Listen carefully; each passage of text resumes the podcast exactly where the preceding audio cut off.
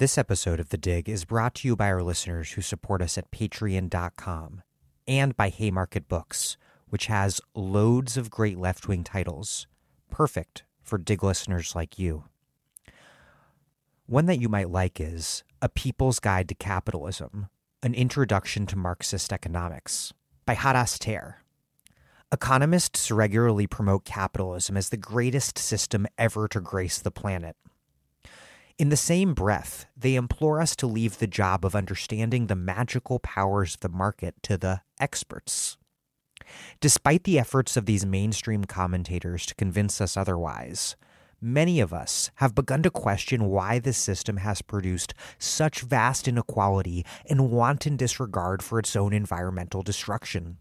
This book offers answers to exactly these questions on their own terms, in the form of a radical economic theory. As Keeanga-Yamahtta Taylor says of the book, quote, erudite and sharp, Thier unpacks the mystery of capitalist inequality with lucid and accessible prose. As we all enter into a world of new realities, we will need books like A People's Guide to help us make sense of the root causes of the financial crises that shape so many of our struggles today. A People's Guide to Capitalism An Introduction to Marxist Economics by Hadas Thier, out now from Haymarket Books.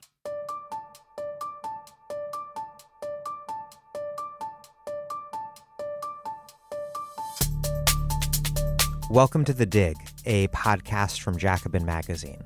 My name is Daniel Denvir, and I'm broadcasting from Providence, Rhode Island, where I, this week, had the great pleasure of working with just loads of incredible organizers and organizations, and we won a massive left landslide in our Democratic primaries for state legislature.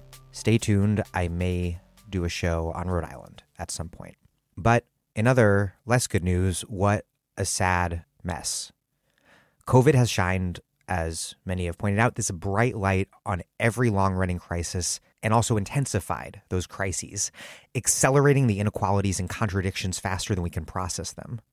Higher education is one of many, many cases in point decades of austerity, rising tuition, expropriative for profit boondoggles, attacks on the humanities, and the casualization of teaching work have all brought us to a point where universities insist that students return to dorms and even to in person classes because colleges are a business.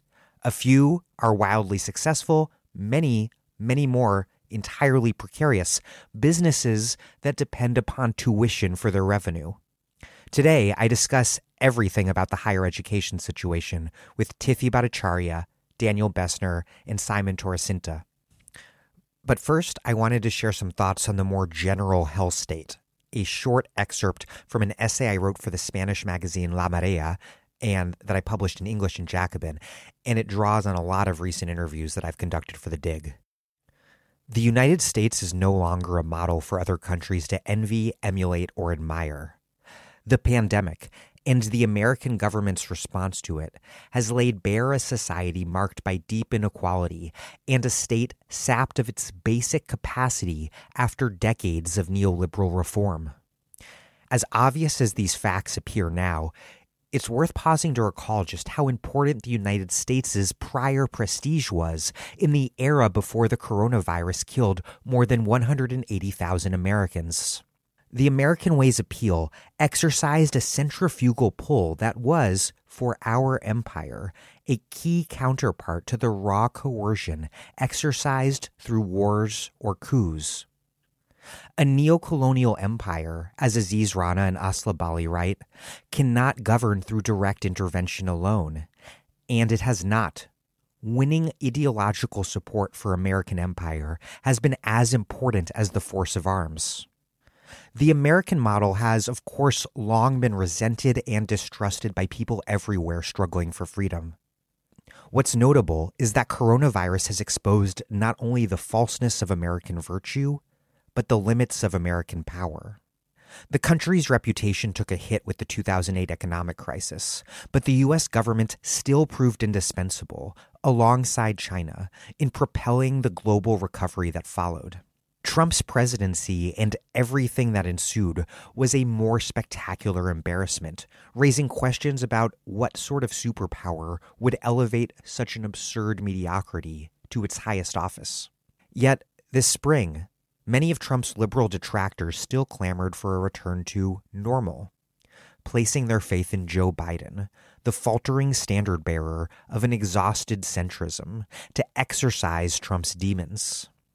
Even as Biden moves the Democratic Party toward victory by default, the pandemic has pulled what is left of a curtain to the side. Just as importantly, America has lost its luster for the domestic audience, too. Americans' belief in their exceptionalism is shaken. Coronavirus brought this country to its knees, not only due to our system's countless weaknesses, but also because of our delusional self assessment. Despite all evidence to the contrary, many believed that this country was invincible. That fantasy has been destroyed. Those are the first few paragraphs. I will link to the full essay in the show notes if you care to read it. Okay, before we get started, you listen to this podcast because we offer in depth and deeply researched interviews. And we can only do that because you, our listeners, contribute what you can at patreon.com slash the dig. I know that many of you cannot afford to contribute, particularly not right now. And that's totally fine. We are committed to making always every episode of this podcast available to all with no paywall. But if you can afford to support us, we do need your support. If you've been meaning to make a contribution but keep forgetting to do so, there are many, many, many distractions out there. Please pause the podcast for a minute and go to patreon.com slash the dig. $5 a month is huge. If you contribute $10 or more, we will send you a left wing book or left wing books in the mail as a thank you. We have a bunch to choose from, including A Planet to Win Why We Need a Green New Deal. Please contribute whatever you can even a little bit helps a ton at patreon.com slash the dig. That's P A T R E O N dot com slash the dig. Thank you very much. And here we go. Tithi Bhattacharya is a professor of history at Purdue University and writes on feminism and Marxist theory, including the recent book Feminism for the 99%, co authored with Nancy Fraser and Cinzia Arruzza. Daniel Bessner is a professor in Western civilization at the University of Washington and the author of Democracy in Exile Hans Speier and the Rise of the Defense Intellectual, and also author of a recent review essay in The Nation entitled House of Cards Can the American University Be Saved? Simon Torracinta is a PhD candidate in the history of science and medicine at Yale, whose essay on universities and the pandemic, Extinction Event, recently appeared in N plus one. I will link to both essays in the show notes.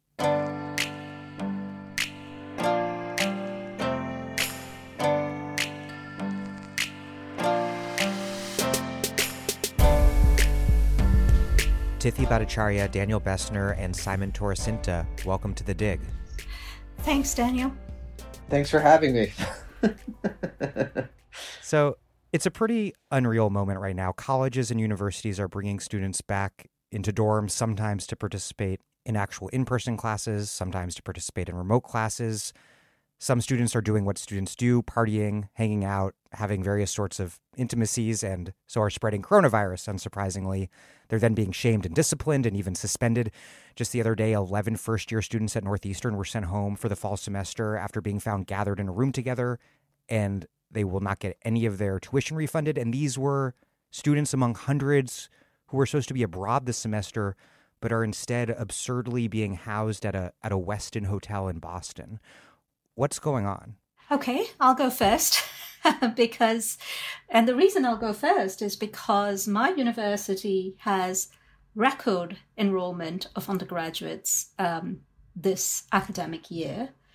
30, nearly 35,000 undergraduate students are coming back to Purdue University. Our president very proudly told us at the start of the semester that 88% of those undergraduate students opted to uh, come back for in person classes. So uh, there is great rejoicing in administrative circles because more, twi- more students mean more tuition dollars and um, more students opting to come back for in-person classes is a sign they they trust the way Purdue administration has handled the COVID-19 crisis. So now this was um, the start of August uh, that we were given all this um, bright shiny news. And then this is the third week of classes that we are in. I am teaching online, and already two of my students have reported a positive um, COVID 19 uh, in their testing. And 36 students at Purdue had to be suspended. The university administration suspended 36 students, like you say, Daniel, for partying.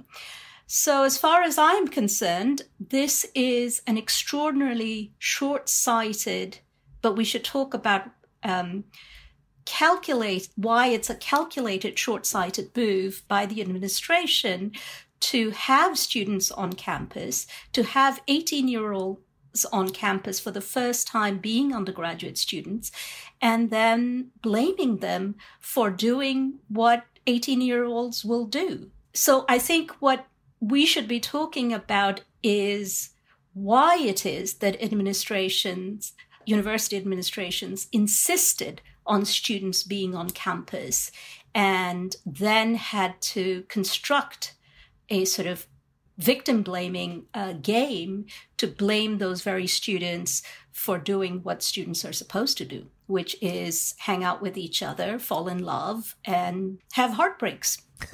Indeed.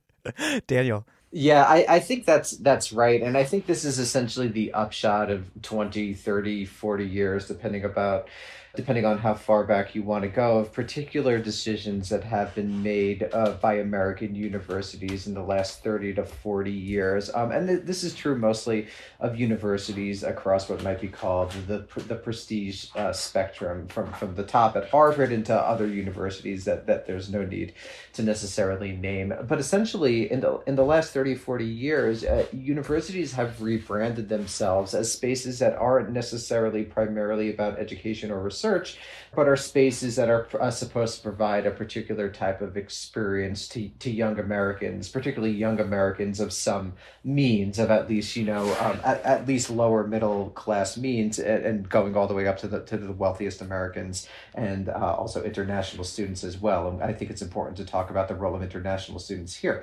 But essentially, um, universities uh, led by sort of a neoliberal logic imposed by uh, administrators have uh, hollowed out um, um, the faculty in terms of replacing full time faculty members, tenure track faculty members with adjunct faculty members, and thus limiting um, faculty's role in university governments, uh, governance, and at the same time have begun um, increasing tuition to help provide uh, funds for things like fancy, the thing that people always point to is the fancy climbing wall, right? Or, or fancy dining halls, or nice residences, uh, dormitories, or nice gyms, uh, and things along those lines. And that, that was all well and good, you know, whatever, whatever. Obviously, not, not, I don't think so, but it was able to sustain itself until essentially um, 2008 when you see uh, the Great Recession causing a rapid decline in both public, but also to some degree private support for universities. And what you, a lot of universities have done um, is that they've replaced the shortfall in budgets um, by recruiting more students from abroad, um, particularly, uh, in my understanding, students from uh, China and, and also uh, Korea, South Korea to a large uh, degree. And so COVID presents a number of problems. First and, most important, uh, if students don't want to pay for the experience that they're currently being uh, denied, right? If college is all about an experience and they're not getting it that experience, um, they're just you know sitting in their dorm rooms or sitting at home and getting taught by professors on on zoom why would they pay that? But also the, the fact of the matter is, is that many students from uh, abroad don't want to return to the united states given our, our disastrous handling of the covid-19 crisis. So there's worries about a tuition shortfall there. And the trump administration has not exactly been friendly to foreign students. Plus that I think that's more at the margins. Uh, I think that's in terms of like the direct effect on number of students, but I think that's really uh, indicative of, of, what's going on here. Sort of the the emergent, uh, not the emergent. Dan, you wrote a book about this, but the the the very present, always present, and increasingly riding xenophobia in the United States. And so this is what the university uh, is currently faced with, and I think this is why there was such a stress on getting students back to campus. Even though my guess is that many administrators understood that this wouldn't be, uh, by any stretch of the imagination, uh, a long term solution, not even a short one. Simon, you know, one thing that I've found remarkable talking to every professor I know is that is that none of them have any faith in administrators and it, it's it's obviously hard to sympathize with say like an Ivy with a massive endowment but other universities and colleges are in fact pretty seriously screwed and have barely any endowment to speak of and you know, I don't I don't envy those who are tasked with being in charge right now in the amid a total fail state America. To to what degree has the Trump administration and, and neoliberalism put administrators in an impossible position, and to what extent are they nonetheless making an impossible situation profoundly worse? Yeah, I mean, I just want to build on as well on what Daniel and Tithi were saying, which is underscoring just how cash flow dependent university administrations or universities in general are these days you know, almost all except the very well endowed universities need tuition and rental income to come in every year. And there was an incredible op ed by the president of Brown, uh, an economist, in April, saying more or less that if that money stopped coming in, even for a semester, uh, and I'll quote the line, uh, it's not a question of whether institutions will be forced to permanently close, it's how many. So I think, you know, when we think about these poor decisions made by administrators, I really want to underscore the logic of financialization that has made that possible and that has kind of backed them into a corner. On the other hand, I think it's also fair to say that administrators never really made a serious effort to think about alternative models than trying to create a simulacra of the college experience for the COVID era. Obviously, the Trump administration is not a very helpful ally, but on the other hand, there doesn't seem to have been a concerted lobbying effort to try to um, increase aid available or to try to make it possible to reopen in a safe way. Yeah, so I was just going to say, you know, um, talking about the college experience and the tuition based funding, I think we should take a step back a little bit and look at the sort of uh, tuition based funding model because right now all of us who are working in higher education take that model for granted and we forget that that was actually not in the case of the United States the dominant model of higher education. Public education had a meaning and public education had a had a role to play in enhancing social good. And this was a sort of a common bipartisan understanding of public education. You know, Republican governors and Democrat Democrats alike believed that public education contributed yes, in an instrumental way. They believed in an instrumental, sort of capital centric way, but they believed public ed- education uh, contributed to a more educated working class who will then go on to build the economy. So this changed obviously from the 1980s and the sort of unfurling of what both Simon and Daniel has rightly identified as the neoliberal era.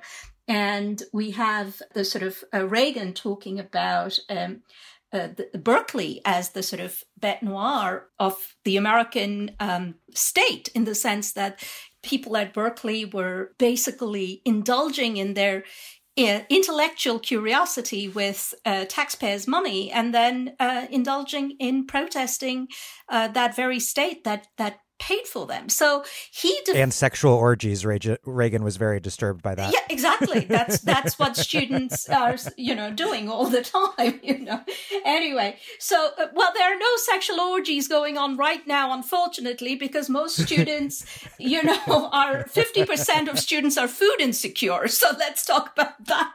So anyway, so there is. Uh, so this was the sort of model, and and you know because I teach at a land grant university, I've actually had to research some of this and tuition based funding form about 25% of the budget of public universities today and even more i want to say 35 to 40 of of private universities. And so this sort of leads on to if you're paying for this, if you're paying for your university experience, as Daniel rightly called it, then you are a sort of deserving consumer on university campus and you deserve uh, the sort of amenities that uh, a neoliberal um, subject um, has um, has been promised. So this has led to when we're talking about the university experience it is horrifying for me to watch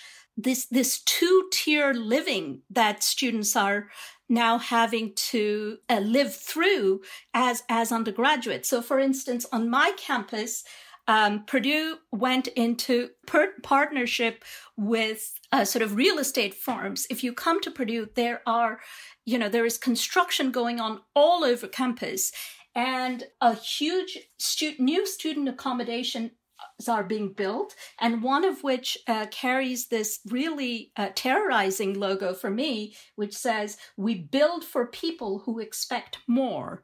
And the monthly rent for a one bedroom apartment in this very, very fancy building is $1,500 for one student.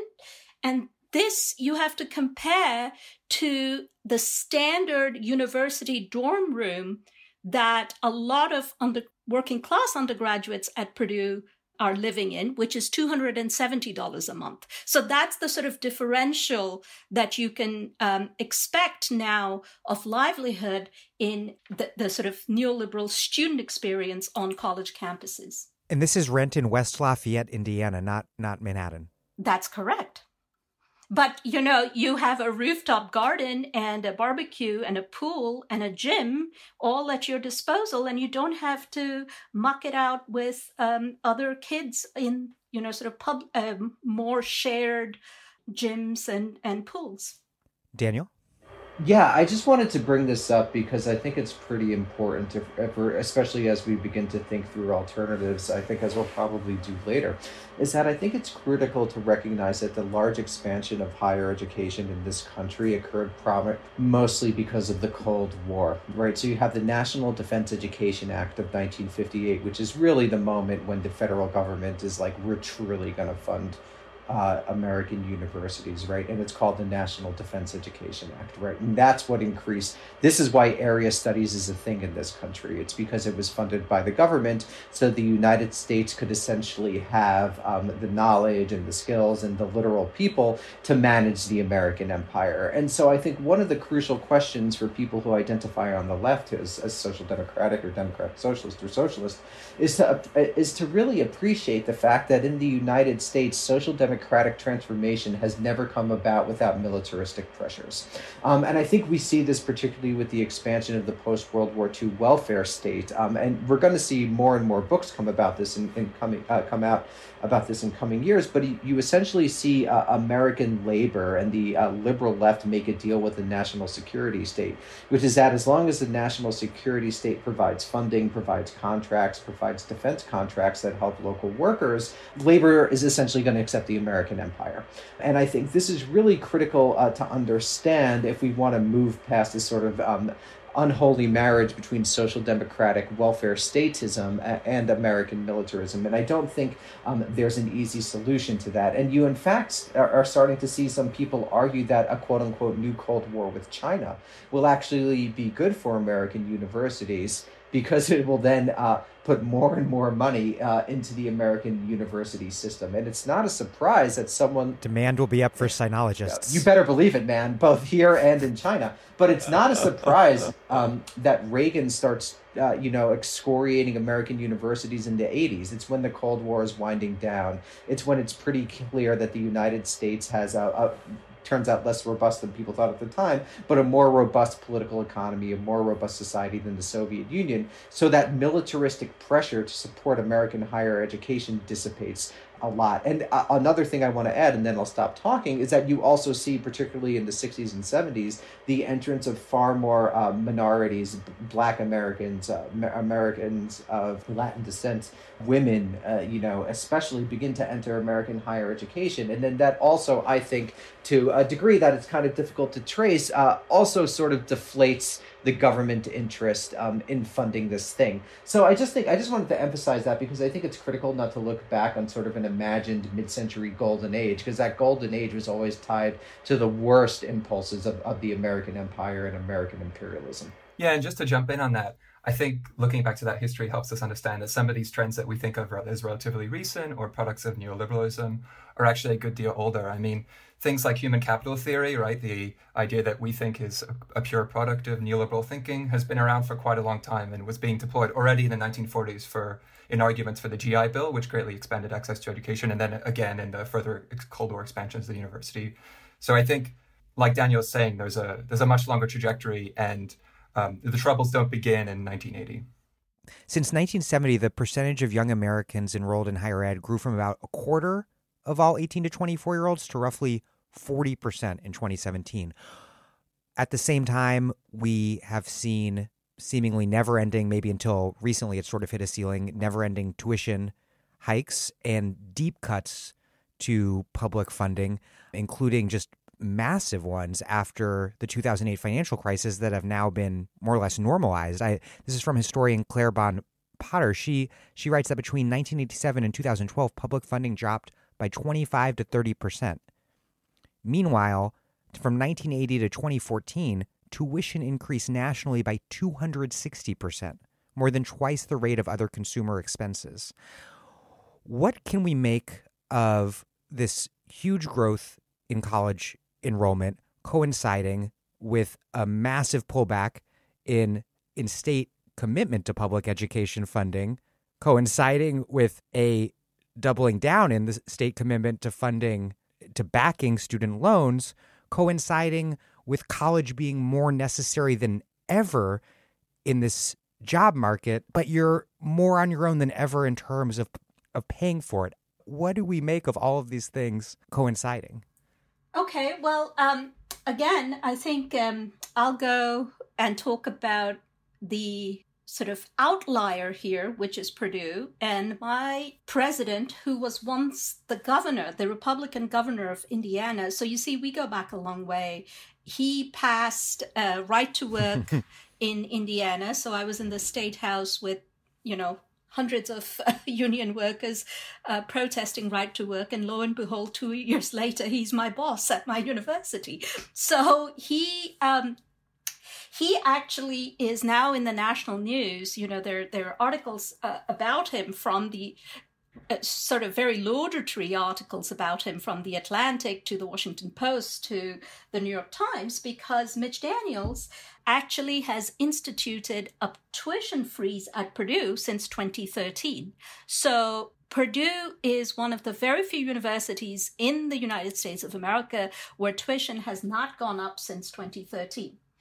However, as like everybody everywhere else, the governor of Indiana slashed the budget by 15% uh, this year.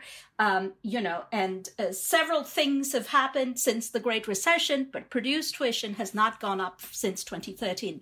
And, you know, Mitch Daniels is very folksy, so he likes to say, well, it's not magic. It's just what we, what we decided not to do, which is we decided not to have adjuncts. We decided not to depend on uh, tuition dollars from international students we decided to do it the Purdue way. And what is the Purdue way? The Purdue way has meant the tuition freeze has meant higher medical costs for faculty and staff, absolutely stringent cuts in departments, most of our departments, the TAs have been uh, slashed, TA budgets have been slashed, graduate programs have been slashed. Uh, Mitch Daniels does not like graduate programs because graduate students have to be paid rather than them pay the university. So, why do we need graduate programs? Smaller classes have been eliminated. And the atmosphere in the university is basically a free for all Hobbesian state because every uh, department is fighting for uh, for the money that the university says is the annual budget. Now, in the midst of all this, there is an Orwellian program that the president uh, instituted uh, about two years ago, which is called Back a Boiler.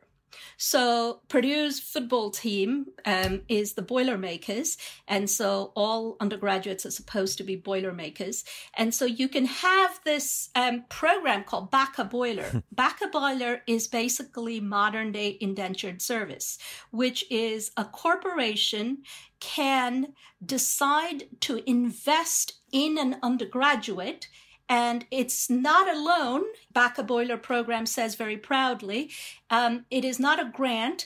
The corporation will invest in you, and then when you get a job, that you will pay the corporation back.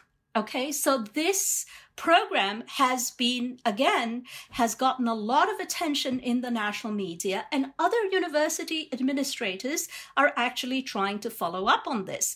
What the point here is that the tuition increase is not really the form that we should focus on. What we should focus on is the tuition dependent model of higher education that has shaped universities since the 1980s and it takes different forms in different universities. In some universities there's a rise in t- tuition. In others it's uh, it's dystopian scenarios like back a boiler simon just to widen the scope a little bit, I think the the tuition dependent model and the sort of secular decline in public investment in higher education are related because, at least since the 1960s, um, tuition dollars are federally backed by loans. There's always an escape valve, right? So there's always a way that the revenue can can come from loans as opposed to direct grants or subsidies from the state. And when state governments are making budgetary decisions, the discretionary line items like higher ed, or they're always the first to go when compared to sort of fixed funding formulas for things like healthcare, Medicaid, K 12 education. And so I think in some ways, you know, the availability of these federally backed loans, which you don't even lose when you go bankrupt, you pass on to your heirs, et cetera, have sort of fueled a massive growth in the sector, right? So they're the goose that laid the golden egg. But on the other hand, have also given state governments an excuse to decrease funding in the over the long term. Yeah. So Daniel, this this gradual and very dramatic over time disinvestment in in higher education happening at the same moment when the income gap between college grads and non grads has grown. Why why these two things at the same time?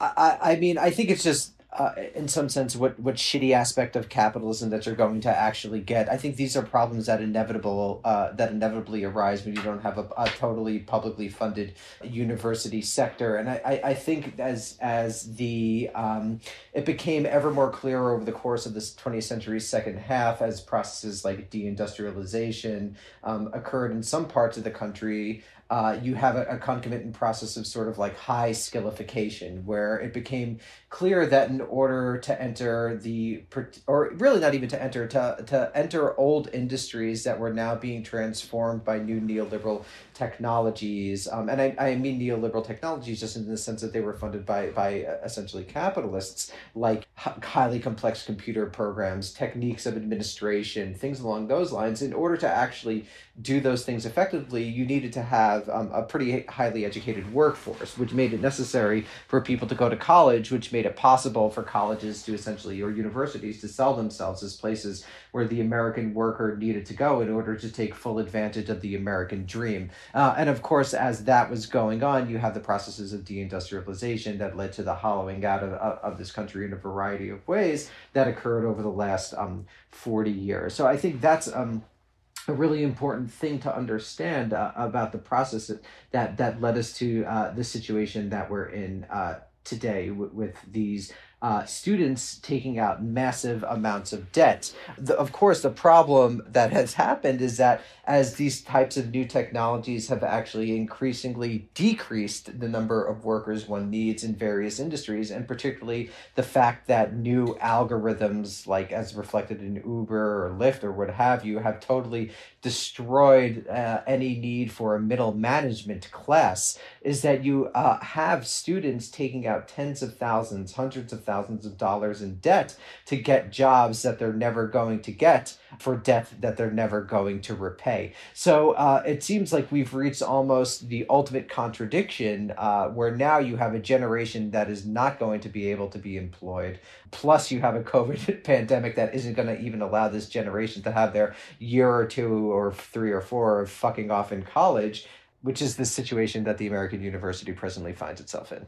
Tithi, Simon, another thought on this before before I shift gears a little. Well, I think I want to add a little bit to um, Daniel's earlier point about I completely agree. And I think we need to talk more about um, how the initial investment in public education was tied to American imperialism abroad, right? So that's that's absolutely true. But I want to also sort of um, push back a little on the the idea of the state and and the intentions of the state being fully monolithic. So yes, absolutely, that was the intention to invest in higher education, but the the fruits of that intention uh, uh, the fruits of that investment was never um, going to be to fully to the liking of the state. So, for instance, um, you know, the, the, 1960s student movement that pushed higher education even further, uh, extended the right of higher education to underrepresented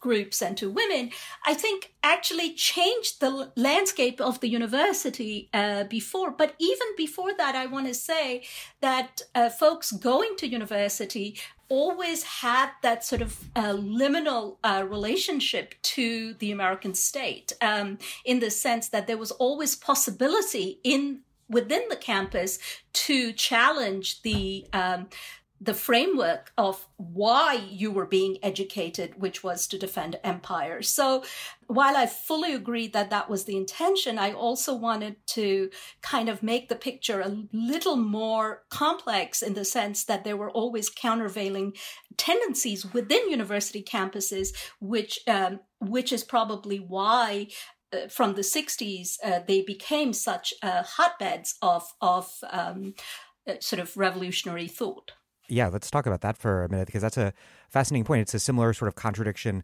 that we see between Henry Ford, the industrialist, and the Ford Foundation as a foundation. Not that it's a inherently opposed sort of phenomena, but it is it is a sort of phenomena that that is in some sense uh, in a state of contradiction. And it, is there a gap and thus a contradiction between these three different things? One, the role that higher ed is supposed to play or intended to play by by the state or by capital or or whatever. One, two, the almost inherently sometimes subversive nature of certain sorts of academic or intellectual or intellectual pursuits, and three, this austere reality that that exists because it seems like there are a lot of things that are incommensurate about the present state of things. Well, I mean, I would just quickly say, and, and everyone could feel free to disagree with me, but I don't think universities are particularly radical spaces. I think they, they in some sense, you know, were where the le- the American left always incredibly weak, uh, particularly weak since Woodrow Wilson uh, arrested Eugene Debs and essentially destroyed the American socialist movement uh, and the government, you know, periodically oppressing various left movements over the course of the 20th century.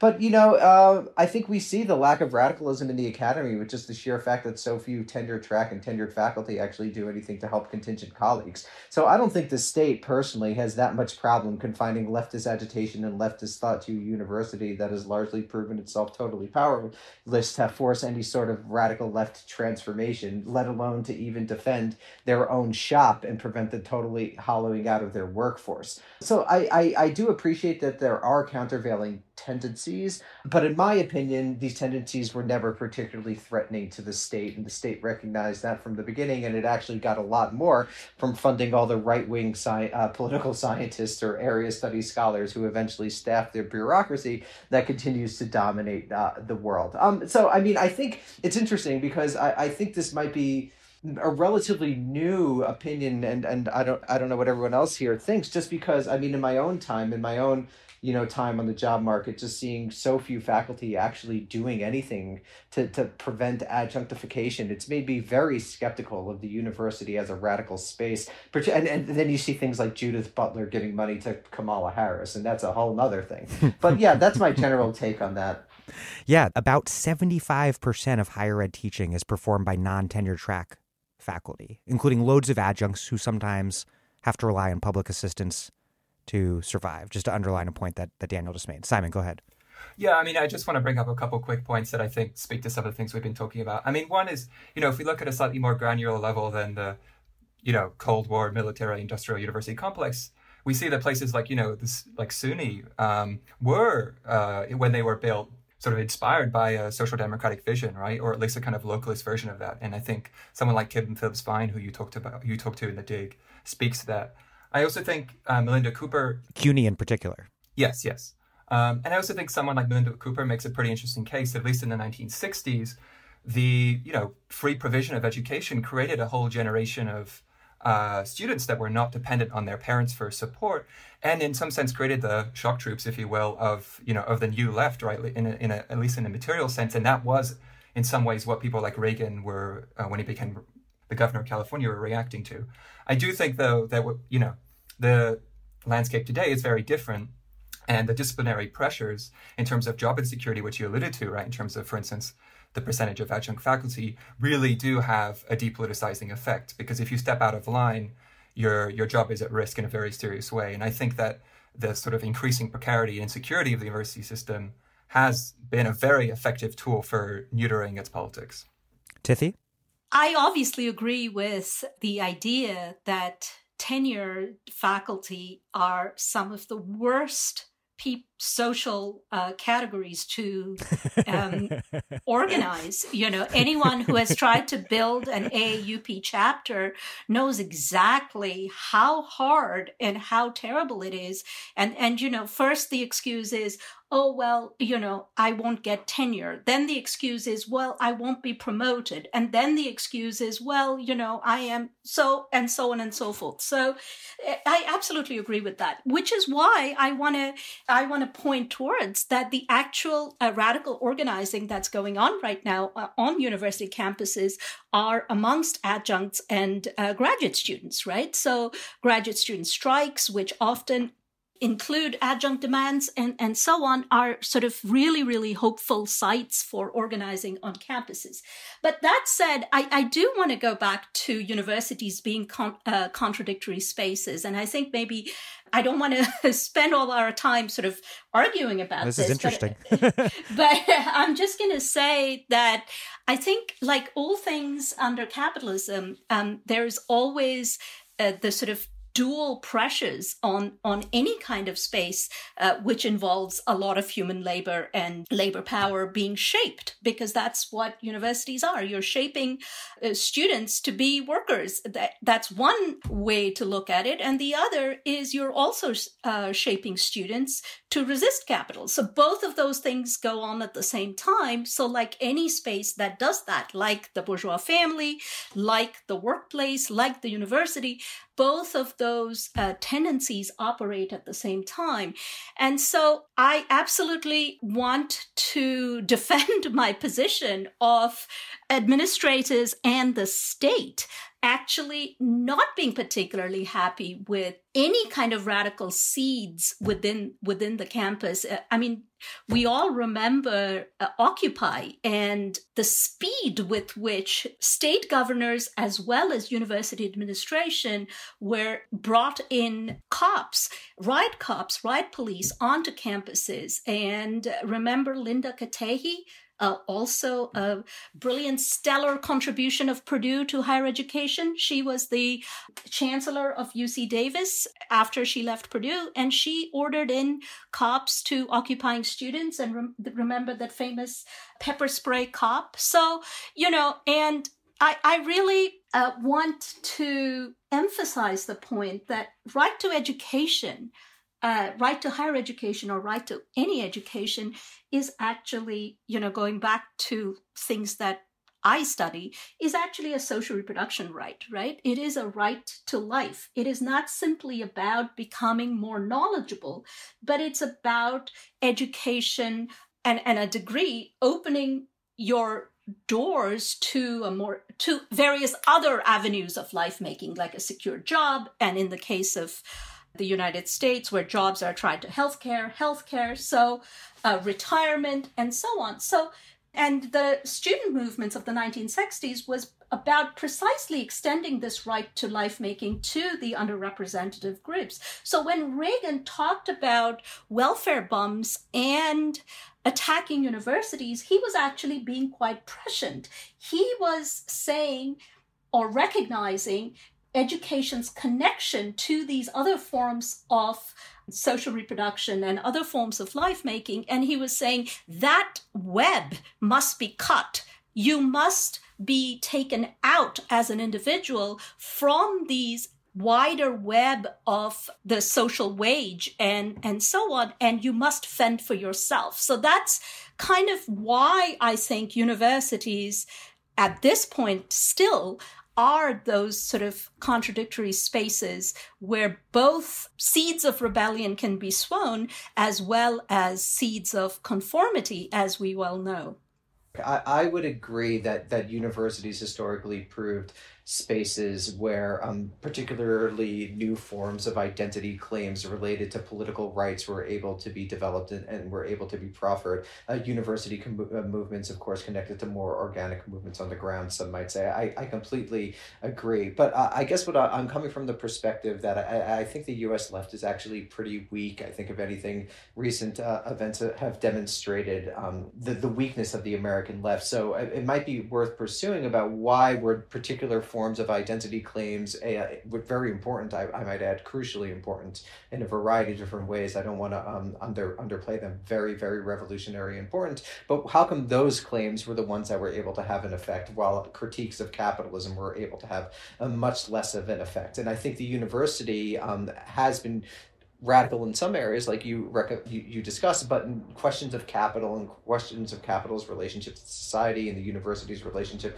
to capital, it's been profoundly first consensus liberal in the 50s, 60s, and 70s before transforming into neoliberal from the 70s until today. So that might be an interesting question worth asking. How come certain forms of critique were able to take hold and other forms of critique never really took hold in the university? Yeah, let uh, Tithi, how about a direct response to that, and then I'll ask my next question.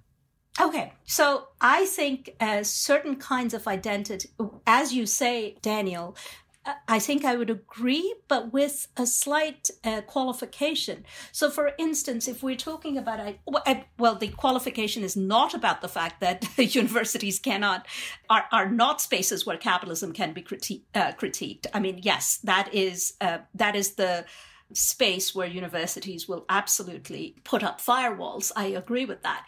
But even when it comes to identities, I mean, I think one of the things that we are seeing very clearly right now is that when it comes to identities, diversity um, is valued over anti racism. Diversity is valued over uh, sexism. And that's kind of tied uh, to what you're saying that anti-racism would actually include in it an anti-capitalist charge but diversity does not need to do that. So I wouldn't quite say that universities are more conducive for certain kind of identity-based critiques. I would say uh, the universities are good at actually, but then capitalism is good at that, at taking certain social movements, uh, which were the social movements of the 1960s for uh, anti racist and anti sexist struggle, and then transforming them into capital centric programs which are toothless and completely safe. Uh, so, in other words, I'm, uh, I don't think universities are spaces where anti racism or anti sexism are encouraged. Um, what is encouraged is diversity programs. Stepping back a minute, I, th- I think you made a really important point, Tithi, in that what capitalism requires or wants out of higher ed, just like what it wants or, or needs out of the family or the factory, it requires the the facilitation of certain social and economic phenomena or form- formations that can be sub- subversive and contradictory. This is a basic reason that capitalism is inherently contradictory. Simon, let's take Daniel's argument that the university sort of neatly serves the imperialist capitalist state's interests as a given for the sake of argument. If that's true, does the neoliberal hollowing out of the university then present a contradiction, another order of contradiction? Well, I mean, I think in some ways the neoliberal hollowing out of the university parallels what's happening elsewhere in the economy. And I think that does afford new possibilities for what kinds of politics can be practiced within the university. I mean, I think if there is an area of politicization that I think probably everyone on this call or everyone on this podcast would agree with, it's that the upsurge in labor organizing in the academy has been rather remarkable in the last decade or so. I mean, the idea that uh, we are in a medieval, medieval guild system that is cloistered from the rest of society, I think, has been increasingly smashed by uh, both the neoliberal forces of university, but also by you know organizers on the ground. I mean, but even in, even in the last couple years. So, for instance, when Donald Trump was first inaugurated, there was only one recognized grad student union at a private university. There are now 10. That seems like a small number still, but that's a very dramatic toehold in a sector that has historically been extremely hostile to even the very idea of grad students being workers. Um, and I think there's also, you know, given the connections between the precarity of adjuncts and instructional faculty and graduate students and service workers, low paid service workers across the economy, I think there's a real possibility here for building broader coalitions, right? I mean, we talk a lot of the focus in the labor movement at the moment is on eds and meds. Well, universities are a huge anchor in that. One thing that seems to pose a problem that I think there's been reference made to this already is that it's hard for me to think of a more extraordinarily status obsessed industry than academia. And Ed Burmila wrote in a recent Chronicle of Higher Education essay, quote, Are there enough academic workers with a stake in the tenure system left to defend it? Sure. The tenured and tenure track faculty who currently make up less than 30% of the college teaching force would be pissed. But could they count on the great non tenured masses of university workers, contingent faculty, grad students, staff members, etc., to come to their defense? Why would they? Seriously, I'm asking, why would they? If you're a tenured or tenure track faculty member, what concrete reasons have you given your university colleagues to fight with and for you to defend what you have and they don't? What is the consequence of this incredible proletarianization of, of academic labor that we've seen? And do you think that unionization, grad student organizing efforts, and, and other such projects, do they make you optimistic that academic workers can unite and organize to to fight back? Well, I think the consequences are, are twofold. I mean, first, you have to take into account the lives of people who, who teach, the adjuncts themselves. And in, most cases, it's pretty grim, you know, traveling around from campus to campus for low pay, um, not being able to fully prepare your classes, not being able to do any research. If that's what you are interested in, um, 25% of college instructors now receive some form of government assistance. So sometimes going hungry, not being able to afford yourself, let alone a family family, uh, something along those lines. So that's the first uh, consequence, and I think that needs to be centered. A second consequence is that instruction and teaching is just not as good for students. Um, learning uh, that uh, many, many, many studies have shown is essentially a social process that relies on the formation of social bonds. Um, and university faculty, and one might also add university staff members um, from, uh, you know, administrators in uh, higher education offices to con- subcontracted out cafeteria employees, they're, they're also precarious and so there's been a general weakening of the social bonds upon which learning um, in any in, in, any way, shape, or form relies. So you have uh, terrible uh, adjunct life, and you also have uh, the, the decline in learning, and also one might add the decline of research because um, adjuncts rarely have the time, or frankly, uh, if I were uh, an adjunct, I wouldn't necessarily want to devote my life to a career that has pro- not provided me very much, um, maybe even the inclination to research. Now, the question of hope is, and I'm just going to continue to be pessimistic pessimistic because I'm feeling uh, pretty pessimistic right now is I, I'm not sure if uh, any form of labor organization confined to the university is going to make any sort of difference. I think that at this point, we're, the, the problems of the university um, are the problems of contemporary American capitalism, and that you're not going to solve the former without simultaneously at least taking on and solving the latter. So I think that the only way any sort of unionization or organization effort is going to uh, redound to the benefit of the university and American society as a whole, or world society even, uh, is if these these uh, burgeoning movements, which one might add, uh, administrators are going to constantly try to crush, connect themselves to other precarious workers. I think that that you generally see a precarity throughout the political economy from the adjunct professor to the Uber driver to the Amazon warehouse worker. And if there was some way to actually unite these constituencies in meaningfully large uh, and meaningfully directed movements, you'd be able to see uh, some significant social change. That's a big ask, and I'm not sure it's uh, exactly on the horizon, although I very much hope it is. Tithi? okay. On that note, so um, you, please be optimistic. Go ahead. well, I, well, you know, it's hard for me to be optimistic at my university, which doesn't even allow unionization, right? So, but I will be. So, I want to just um, dial back a little bit and to, and talk about what Daniel, where Daniel left off, and he's absolutely right about the everyday living experiences of being an adjunct in America today, right? So we uh, living in cars, dying, you know, these these seem to be becoming actually points of everyday experience of teaching at a university. I mean, you know, again, you began this segment by asking the question is, is there any j- job that sort of is more status dependent? And yet, within that very space of these hallowed status dependent campus, you have people who are teaching in three different universities, commuting across the city to do that, uh, taking care of their uh, family, often uh, for women uh, doing all the unpaid labor uh, that comes with all of that, and so on. And actually, uh, I think even the word or the term adjunct or part time obfuscates the fact that adjuncts and so called part timers actually teach the equivalent of full time course loads, right? So, what adjunct or part time actually signifies is their, is their right to payment and working conditions that those are precarious but their workload is actually uh, sometimes very often equal and sometimes even more than uh, tenured professors and, and, and tenure track professors. So I think there is real potential between three sections in the university. So on the one hand, we have adjuncts uh, leading this sort of uh, absolute precarious ex- uh, existence. But let's look at uh, graduate students who are also sort of um, graduate instructors and, and hold graduate assistantships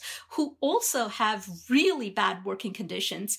And we have seen, as Simon pointed out, uh, one of the most hopeful signs of organizing on, on college campuses amongst graduate students. GEOs have grown rapidly in various uh, universities.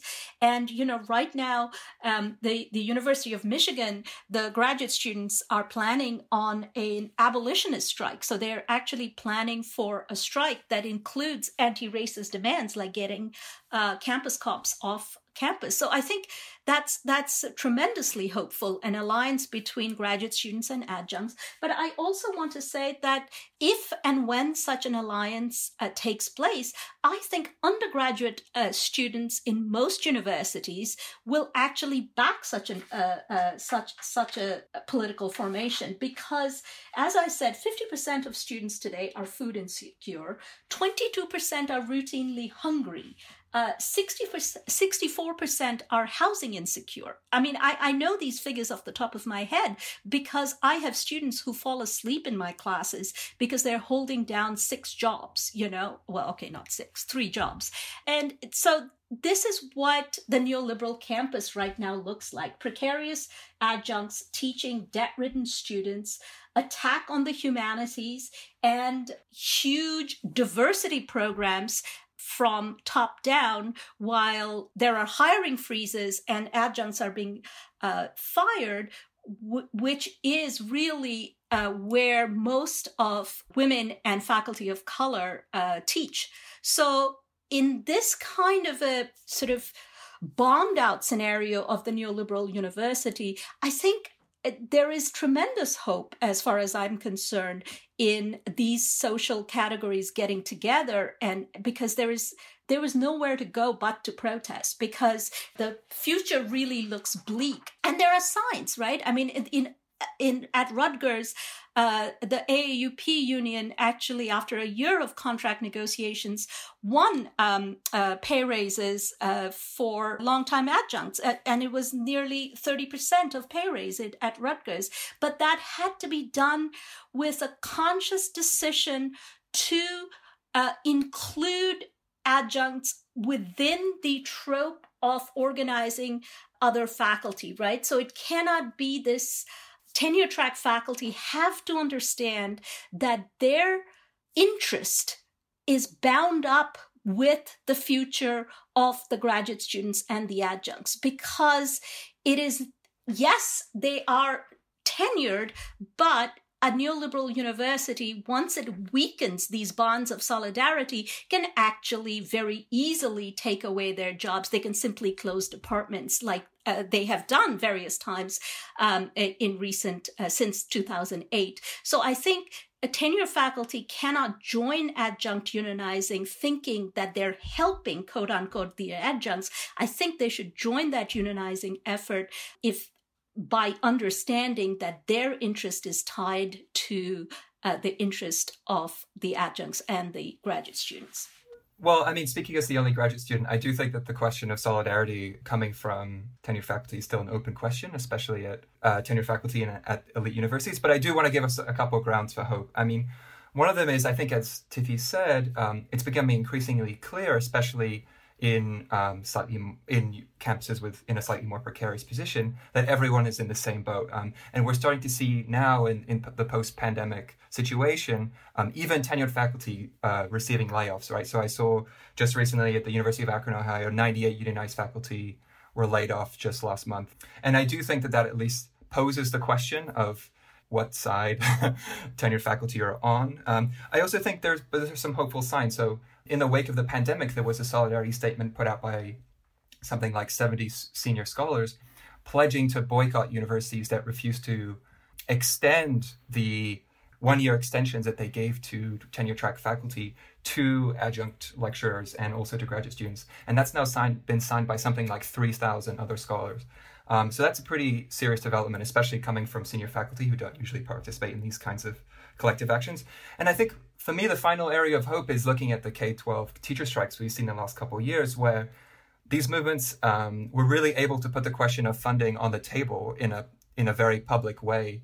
Um, and I do think that present that poses for us a model for what higher education movements might look like, and ones that are able to not just fight within the university in terms of questions of power vis-a-vis administration and in terms of pay, but also in terms of public provision and, and grants for and funding for universities. In terms of what a proactive left higher ed agenda might look like, can we link College for All, which was so central to galvanizing young people behind Bernie, to a, this broader politics of transforming higher ed? Because it seems to me as though the academic left's agenda for academia, which I hear a lot about, has remained insular and not linked up to this broader and very popular social democratic demand, or really any sort of broader left politics. Like Bernie did not put forward an agenda to transform higher ed, and I don't really blame him for it because I never even heard anyone really pitch him on doing so. It it hasn't been put forward insofar as I've seen as as a as a political debate. Dan, Dan Bernie was pitched. I promised you. I pitched that. but point being, why haven't we seen that as an integral part of left politics in this country? We've seen College for All put forward. We've seen canceling student debt being very central, popular planks, but they haven't really been popularly linked to a broader agenda.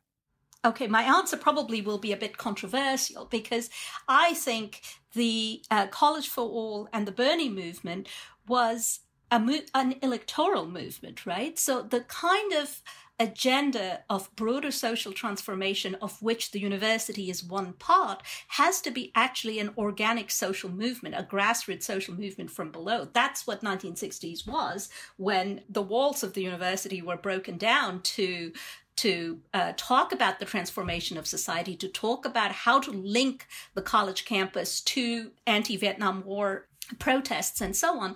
And, and that was not the the project of the Bernie movement. The Bernie phenomenon as great as it was, was an electoral movement that was talking about all of these issues uh, debt cancellation and college for all as policy issues, which are great policy issues, but they did not come out of an organic social movement. And I think that's the kind of difference I see between why these sort of policy ideas got put forward, but not a, an agenda for transformative change of the universities aligned to a transformation of society.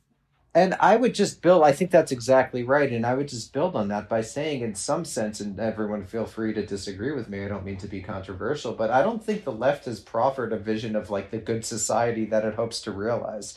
It, it's sort of offered itself as providing particular goods to Americans. It's, it's offered itself as, you know, doing things like canceling debt or making college free, which I guess is part of the good situation. But if you, but, but it, exactly uh, what Tithi was just saying, which is that these sorts of large social transformations need to be linked um, to some sort of utopian vision of society and then a broader strategy about how we actually get there. So I, I don't think it's particularly surprising that was was an essentially a, a, a campaign promise to make college free has not been linked to sorts of um, the organic movements that we're be- beginning to see within universities. And, and I'd like to emphasize again, to be the pessimist on this panel, uh, movements that, that it, they have a lot of obstacles in front of them to begin to force the type of transformation that we would want to see. They have significant significant um, opposition from university administration. The law is not on their side. Um, graduate students are constantly cycling through graduate school, so there's a loss of institutional memory. It's very difficult for adjuncts who are, um, you know, putting together a life teaching uh, many different colleges to come together to form the types of solidarity uh, that one would see. And and just from my own experience, uh, with, with you know talking with uh, tenure tenure uh, tenure track and tenured faculty about organizing, it's by no means clear to everyone that it's in their interests to do so. Um, so I think there's a, a lot of reasons it, it wasn't linked that reflect very broad problems on the American left right now. Yeah, I just want to disagree with Daniel a little bit, where in the sense that I do think that one of the more compelling left visions of a sort of utopian future, or at least concrete utopian future we've seen in the re- recent years has been the Green New Deal, where there's you know talk of decommodification, of reclaiming public space, low carbon leisure, of temples of public luxury, and in general, right, a, a, sort of revaluation of public goods. And I think it's a real missed opportunity that higher education is not part of that conversation. We hear a lot of talk about how pink collar jobs are green collar jobs, and that's often with reference to you know forms of feminized labor in you know healthcare and early ch- childhood education, things like that. But that also applies all the way up to higher education, and I think I think there's a lack of a linkage uh, of thinking about what it would mean to fund a democratized university uh, to a wider social vision of a, of a kind of low carbon alternative future, which I think would be a very powerful and compelling one. Um, and I think the beauty of some of that is if you think about universities that way, you can also think about them as an industrial strategy. I mean, university campuses are huge economic anchors for the places that they're in, especially large public systems they're sources of the kinds of innovation that we need if we're going to avert um, the sort of most serious forms of catastrophe that already seem to be upon us, right? In terms of wildfires, etc. And I also think, you know, using the leverage provided by the kinds of public funding available in something like a Green New Deal would also be leveraged to um, force, you know, changes in government governance to universities, right? To force forms of uh, democratization, to make them accountable to their communities, to make them accountable to the people that actually make them up, to students, to staff, to faculty. And I think, I guess it's sad that, you know, the sort of movements for uh, labor organizing, especially in higher ed, have been sort of absent from the wider conversation about the Green New Deal and a low carbon future. Yeah, Tithi, what do you what do you think? How do we articulate such a politics in a program like the higher ed of our dreams that's a cohesive, systematic one? Can we look back to what part of what California is trying to build, what New York City was trying to build with CUNY back in the 60s? Can we look forward to a Green New Deal and an economy that centers care work? How do we stitch that together? I think for me, we cannot have what Daniel calls an utopian vision, what I would call a concrete utopia. We cannot have that from above. It must come out of the movement. It must be imminent in the movement, right? So all of the visions of the future must be imminent in the present uh, form of organizing that that exists, and only then will those become concrete ideals. So speaking of that, I want to give an example, which is we were despairing um, a minute ago about undergraduate organizing on, on campuses. And actually, I don't fully agree that undergraduate uh, organizing has been has seen a lull. I want to focus uh, everyone's attention an undergraduate uh, student forum that I work closely with at a national level, which is Students for Justice in Palestine.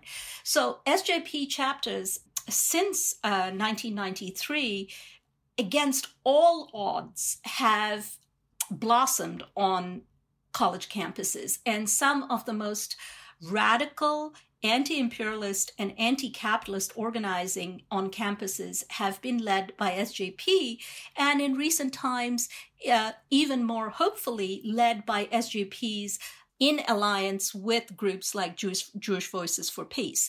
So the, the SJPs I have talked to at, at various uh, colleges, these are students who are demonized by the administration, who are demonized by the American government um, for being terrorists, you know.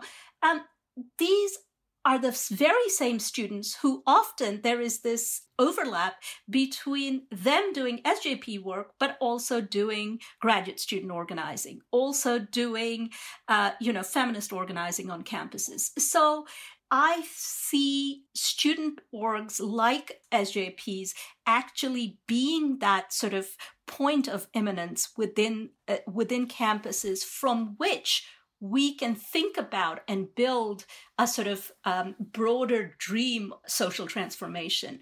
We cannot have a dream um, that we impose on the movement from above. It must come from the movement organically. So could I? Uh, that's a really important point, and it, it's interesting. So in my in my academic scholarship, I spent a lot of time studying the Weimar era Social Democratic Party, the SPD in Germany, and when I compare what they had then to what we had now, it, I I just am totally at a loss given the fact that there's no real infrastructure right? There there's not a set of interlinking institutions within communities or across communities within states or across states that would provide an infrastructure for socialists to do things like recognize what an organic demand actually would be right? There's not a bunch of bowling clubs or playwriting clubs or or anything like that. So this is what i am also i'm almost uh, i'm very frustrated with a lot of times that american socialists talk about this thing because it's almost like metaphysical physical or mystical. It's like uh, the, the, the demands will arise and the utopias will arise and then they'll somehow come to be. But what I when I look at the American socialist movement, I see a very inchoate movement, very spread out across the country, with almost no institutions able to connect itself except for left wing podcasts. No no no shade, Dan. I think they're actually very important uh, forms of political education. But I, I just think that we need to be asking less why should we be hopeful and, and asking more or why why are we so weak? I think by comparing the present day american socialist movement to the german social democratic party during its heyday is maybe not the most useful comparison to make. I would compare the state of the us left today to the state of the us left 5 10 15 years ago sure. as someone who was an active member of the radical left in the late 90, 1990s at the time of the battle in Seattle when the left was an utterly marginal, almost like zoo- zoological curiosity in American politics to having a presidential primary campaign this year that shifted the, the whole terrain of debate, followed by what is perhaps the largest protest movement, eh, street protest movement in U.S. history. That gives me an enormous amount of hope an enormous amount of hope. The way that I viewed Bernie, uh, it, it, was kind of a hail mary pass, in that you would kind of Certainly. get around decades and reverse engineer everything. Yeah, exactly. So I mean, I, that's that's that's what I think it was, and that that's why I had so much hope. And if you talked to me six months ago, I'd be saying something different. Um, I think it, I do think it is important though to to, to focus on the German uh, SPD, uh, admittedly, like you said, in the moment of the height of its power, because it's kind of the only analog we have a genuinely Marxist party working within a, a democracy. It's not a presidential system, parliamentary system. Uh, so I do think we could take inspiration for them to of in terms of the type of institutions and social bonds that we need to build over time. And then just to end on a really you know down note, and uh, I'd love to hear your response. Um, I mean, I'm as you would be unsurprised to learn, I'm very in favor of you know all the pro-Palestinian voices that have risen, you know, have developed their political education in campus over the last 20, 30 years. Um, I think these are important radical movements, and I think it's important to keep these ideas alive. But they've had actually absolutely no effect on American policy, and even I would say many Bernie Sanders supporters really didn't care very much about Palestine, and in fact were kind of vague. I would say vaguely pro-Israel. So then I, I just, you know, it's just like I, I mean, maybe this wasn't the best moment to, to chat with me, but I'm feeling both hopeful in the sense, like Dan said, like Bernie was really amazing. Also, as someone who was on the left in the late 2000s, where no one was on the left, it's really incredible to see. But at the same time, just looking at our institutional uh, weakness across the board. But maybe that's too pessimistic. No, I, I was just going to say I've actually been impressed by the speed with which uh, the movements on the ground, in terms of the recent Black Lives Matter wave, have translated into uh, real mushrooming of cops off campus organizing on campuses across the U.S. as far as I can see. And I don't have my ear totally to the ground in terms of the you know likelihood of success, but I, I you know looking at what happened at University of Minnesota, where you know demands from students seems to have been the main force pushing the university system to break its contract with their police force. That seems you know a very unprecedented development and a hopeful one. This is Sarah Jaffe, and you are listening to The Dig with Daniel Denvir, my favorite podcast for thoughtful discussions on the U.S. left and beyond. And you can support it on patreon.com. This episode of The Dig is brought to you by our listeners who support us at patreon.com and by Verso Books, which has loads of great left wing titles, perfect for Dig listeners like you. One that you might like is The Feminist and the Sex Offender Confronting Sexual Harm, Ending State Violence by Judith Levine and Erica R. Meiners. In the era of Me Too and mass incarceration, The Feminist and the Sex Offender makes a powerful feminist case for accountability without punishment and sexual safety and pleasure without injustice.